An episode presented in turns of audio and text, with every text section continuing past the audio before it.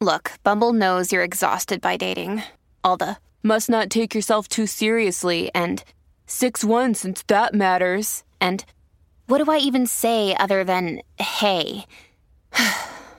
well, that's why they're introducing an all new Bumble with exciting features to make compatibility easier, starting the chat better, and dating safer. They've changed, so you don't have to. Download the new Bumble now. I'm very happy to catch up with the one and only Lesley Stahl, one of our great journalists. You know Lesley from 60 Minutes, where she's been for over 30 years, White House correspondent.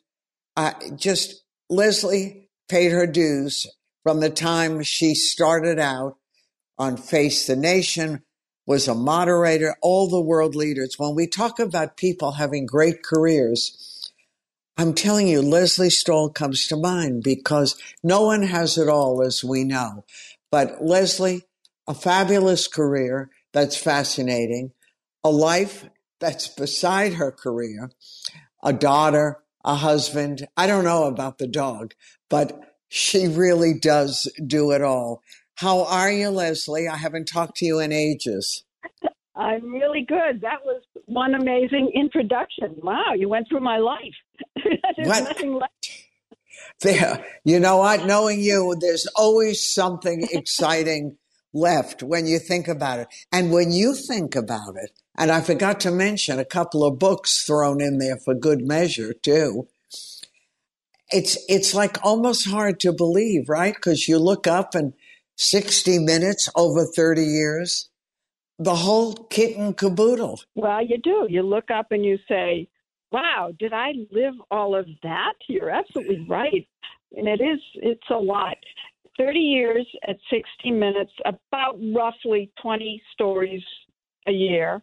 Mm. You know, asked me the other day my favorite story. Ridiculous. At 500, I can't even think of my top 10, you know? So it's a lot. It's a lot. Listen, Lesley, I finish an interview. I'll come out of a studio and someone will say, Who was that?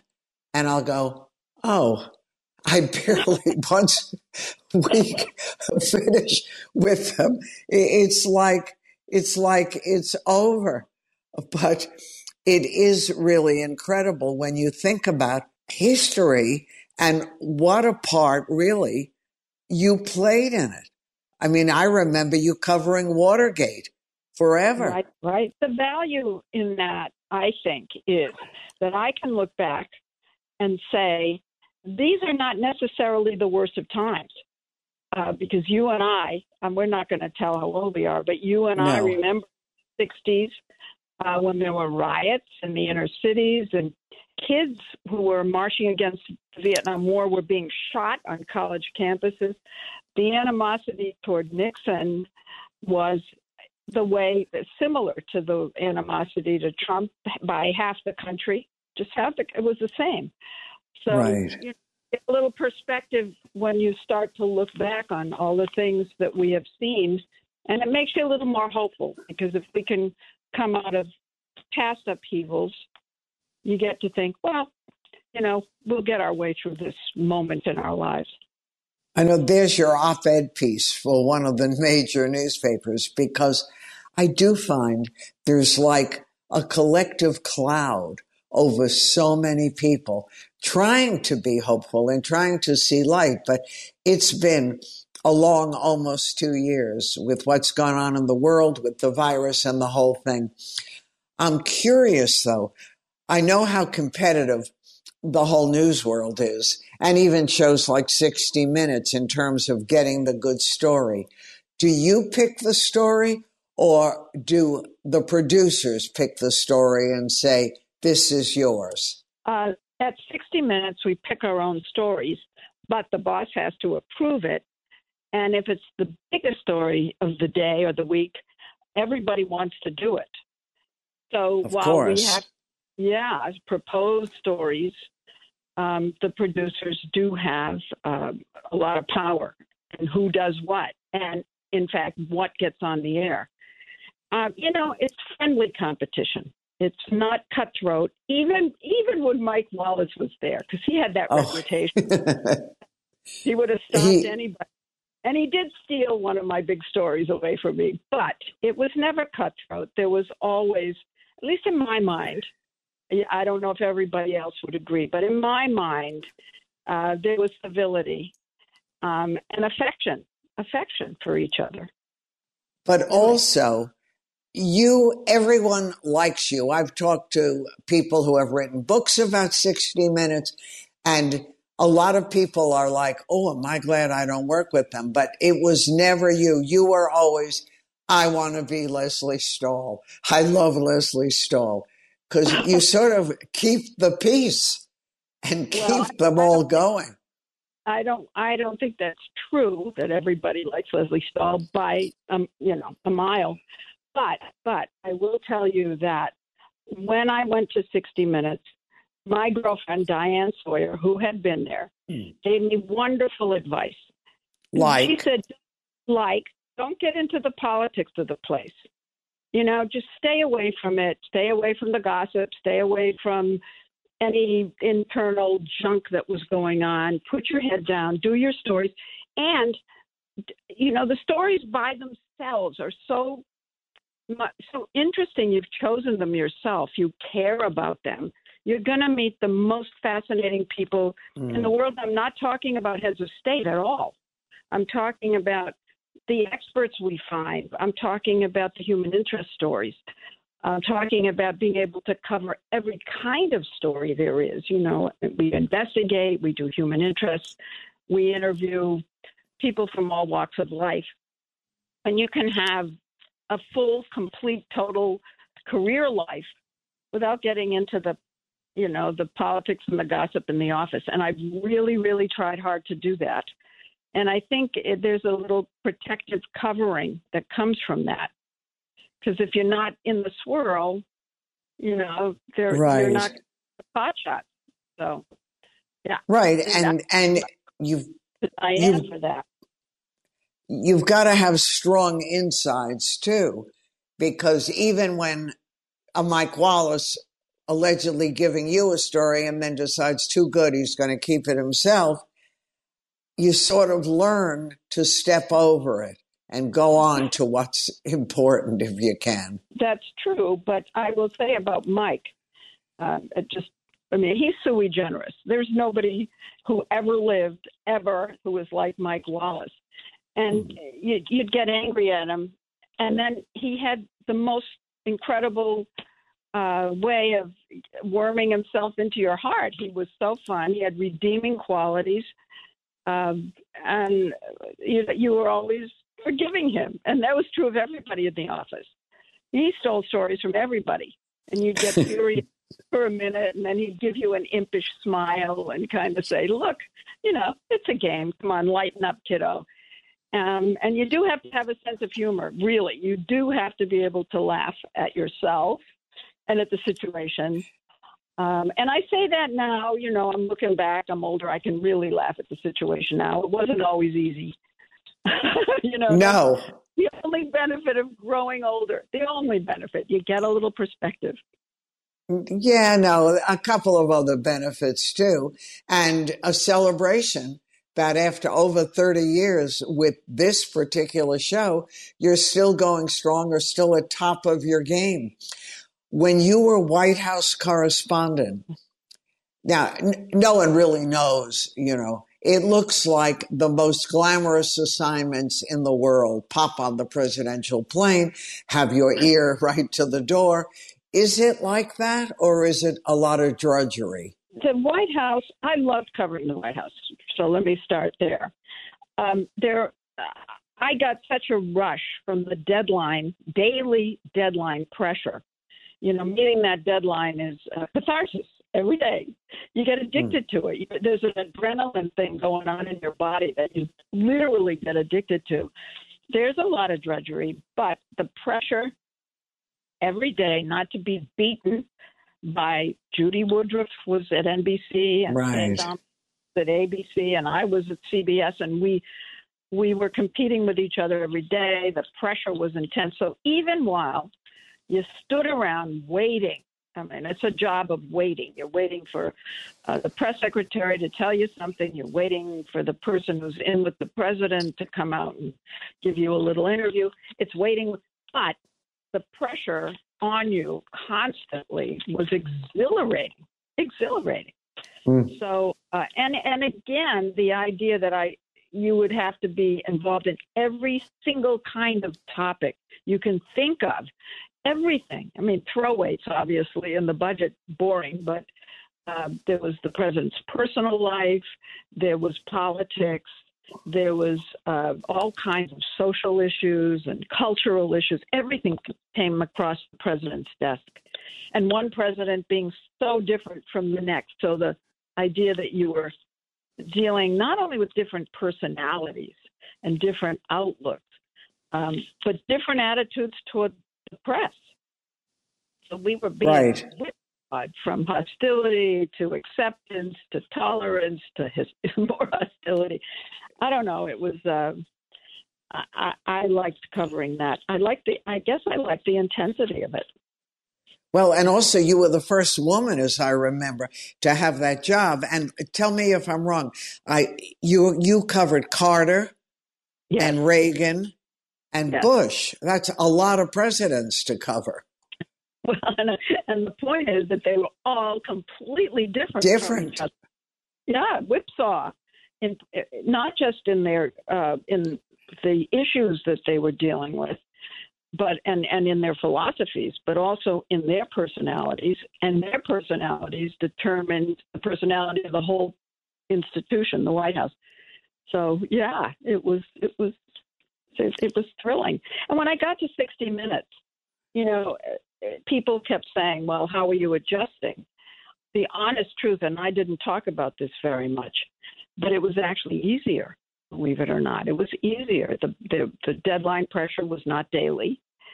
Uh, we could take more time to think. At the White House, you know, you're on the air every day. There's not yeah. a lot of thinking. Today, you know, with the internet, there's no thinking time. Zero we at least, you know, had a couple of hours where we could make phone calls and ask people for advice and uh, get the opposite side of the story. Um, but at the at 60 minutes, we have quite a bit of time to make those phone calls and think, and, look for the opposite perspective. So, you know, it it was easier and and fun in its own way. You know? Right. And all the world leaders that you met. I often wondered when I watched you through the various, um, well, most of it, 60 minutes, but even before when you mm-hmm. had Arafat, I mean, people who were names, but we never really got to see what made them tick. But you did. Was that nerve wracking when you knew that you were on a big stage with the biggest names in the world? You know, it's very, very, very, I don't know why, but very few people have intimidated me in my career. Uh, I always, uh, I don't know why, I, I can't explain it, but very few. There was one, however, and it was it was an interview I did online. So we weren't in the same room. He was across the world somewhere, and it was a general, an American general, Norman Schwarzkopf, and somehow, he was a famous general. exactly. he, he, intimidated me across the, from the other side of the world. I don't know what I would have done if we'd been in the same room together. So, mm. um, otherwise, otherwise, um, I don't know. You know, there's a little bit of control that that a head of state or a secretary of state turns over to an interviewer and it's kind of equalizing. You That's know, really interesting. Yeah, they're answering your question. Uh, and I cannot explain why Schwarzkopf had me so back on my heels, but he did. All those medals were intimidating. Yeah, they blinded me. I don't know. I, you know, I don't. I can't explain why I wasn't intimidated by you know, oh, I'll tell you one other one who did intimidate me, and this was in person. It, it was Margaret Thatcher. You're kidding. Was, Why? No, she was so intelligent. You know, the, the, the Brits stand up to questioning in their weekly confrontation in, in Parliament. And I just think she was well practiced at batting the ball back and intensely. And whatever questions I asked, she came right back at me. Um, concept, you know, you talk about a tennis match, and she was hitting me in the face every oh. time she tossed the ball up. I wasn't. It wasn't intimidating the way it was with Schwarzkopf, but it was beyond challenging, and she won that match ten to nothing. You know, mm. that's so funny. Oh my gosh! Did you ever figure out? I mean, it's uh, long gone, but people still talk about that when you had the Donald Trump interview, and it it was a perfectly interesting. It was going along, and all of a sudden he gets up and like he's had enough and walked out. Did you yeah. ever figure out what motivated him to do that? You weren't really killing him. right, exactly. Uh, no, I I don't know. I think he. You really want to know what I honestly think? Yeah. What do you what? I'll tell you, but I can't get into his head. I don't know if this was why, because you're right. It seemed to come out of nowhere. But I think at some point he realized that he was not coming off well because I, when when he wasn't telling the truth, I was challenging, as many other you know interviewers did with him, but it it was intensely uh, challenging on my part. He'd say something, he had said it before, so we knew that he might say it again, and I was briefed and ready. So I was always challenging him on what he was saying, and I think at, by the point that he got up, he just said to himself, "I'm I'm not winning this." Right. Enough. But he didn't stomp off. I know it may have looked that way. He didn't stomp off. He just said, "Okay, I think you have enough," and got up, and it was a friendly departure. He said, "I'll see you later." we had a date to do a walk together, uh, you know, outside. And, and uh, he got back to the Oval Office and decided, no, I'm not doing the walk. he decided that he was angry. Um, but none of that was in the room at the time. So, you know, it's all. That was that. That was that. that. Was that.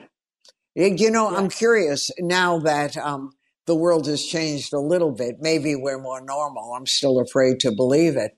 But have your stories changed in terms of what you want to do, what you're looking for, what you think people care about? Not really. Um, you know, what happens, each one of us at 60 Minutes has a team, um, a team of producers.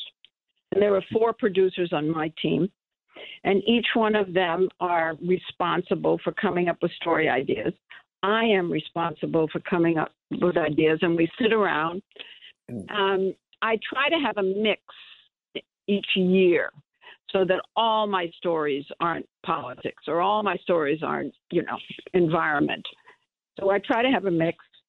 That's always been true. And of course, it's dependent on what the big stories of the day are um, global warming is a huge story right now. Yeah. We will. I will do a couple of those, which I wouldn't have done a, a year before. Mm-hmm. But generally, you know, I like to have a medical story. I like to have. I like to interview one celebrity, not too many. They're hard. They're the hardest things in the world. Why and, do you uh, think, Lesley? Why, I'm talking to Lesley Stahl, by the way, 60 Minutes. Why do you think celebrities are so hard? Um, well, because they're used to uh, their own press. You know, there's an mm-hmm. entertainment, mm-hmm. and it's not the same as what we do. So they're expecting to have much more control over the process than we allow. Mm-hmm. We're not allowed to tell them questions in advance. We're not allowed, meaning our standards say we can't do that. Uh, we want to see some something that ha- they haven't shown the world before that's personal. We want to go home with them. Uh, all these things that make it difficult because they push back. They're not used to that. I'm right. not going to do. Well, this is you agreed to a 60 minutes interview. This is part of the process. But it is.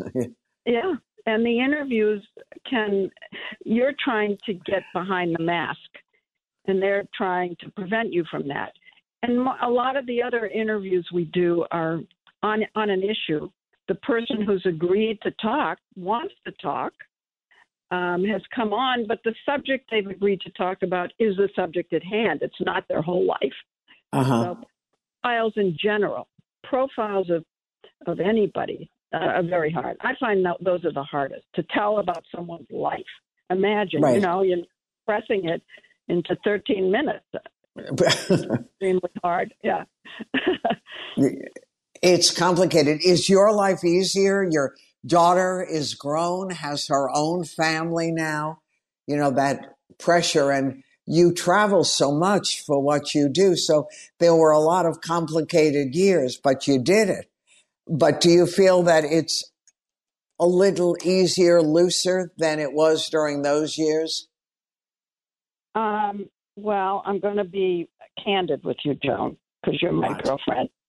Uh, my husband has Parkinson's disease. I know. How is Aaron? He's not doing great because he had COVID. And COVID So did you. Yeah, but I recovered uh, instantly. And when you have Parkinson's, and the, his tough. doctor told me about this, uh, it it just plays havoc with his with that kind of neurological disorder. Mm. So it it you would think that things would be easy, but I don't like. I travel a lot, and I don't like to leave him. And it, it, so there's a whole new chapter and a whole new Right. array of pressures. So Yeah. So if you travel and it's not like across the world, does he come with you a lot? Well, he used to, um, Mhm. but he really can't anymore. Um, and he Hmm. used to up till park uh, till till COVID. Yeah. So it's a new chapter. I'm sorry. Yeah. No. Know. Uh, Is he writing? No. No. No. Lesley's husband, a wonderful writer with a lot of major things under his belt. Well, Including- Lesley, movie, Including- including the movie Urban Cowboy, uh, which and is two other movies. But Urban Cowboy, you can a classic. on television, and a lot of books, about ten books. He had a brilliant career, but no, he can't write anymore. No, I'm so sorry. And on a good note, the grandbabies, Yeah, they're great. They're fabulous. If any grandparent who's listening will tell you, and I, uh, you, are you a grandmother? Yes, John Oh. and Christina with Stella. All right, then you would know that there's Oh, the best, Oh, but they exactly. How, how can you describe that love? You can't even express it. So it's no, and they live too far though. Mine are Yeah. in LA. I know yours are on the West Coast too. Yes, it's far. It's Thank okay. goodness for FaceTime. Thank goodness for airplanes. Right. We- and we talk a lot, um, and we look at each other a lot. I know that's important. Lesley, thank you. I love catching up. We'll see you Sunday, every Sunday, every Thank you. week. An amazing Oh. story. We're thinking of you fun. and yours. I know. Love talking to you. Take care of yourself. Say hello to your husband, and we'll do this again.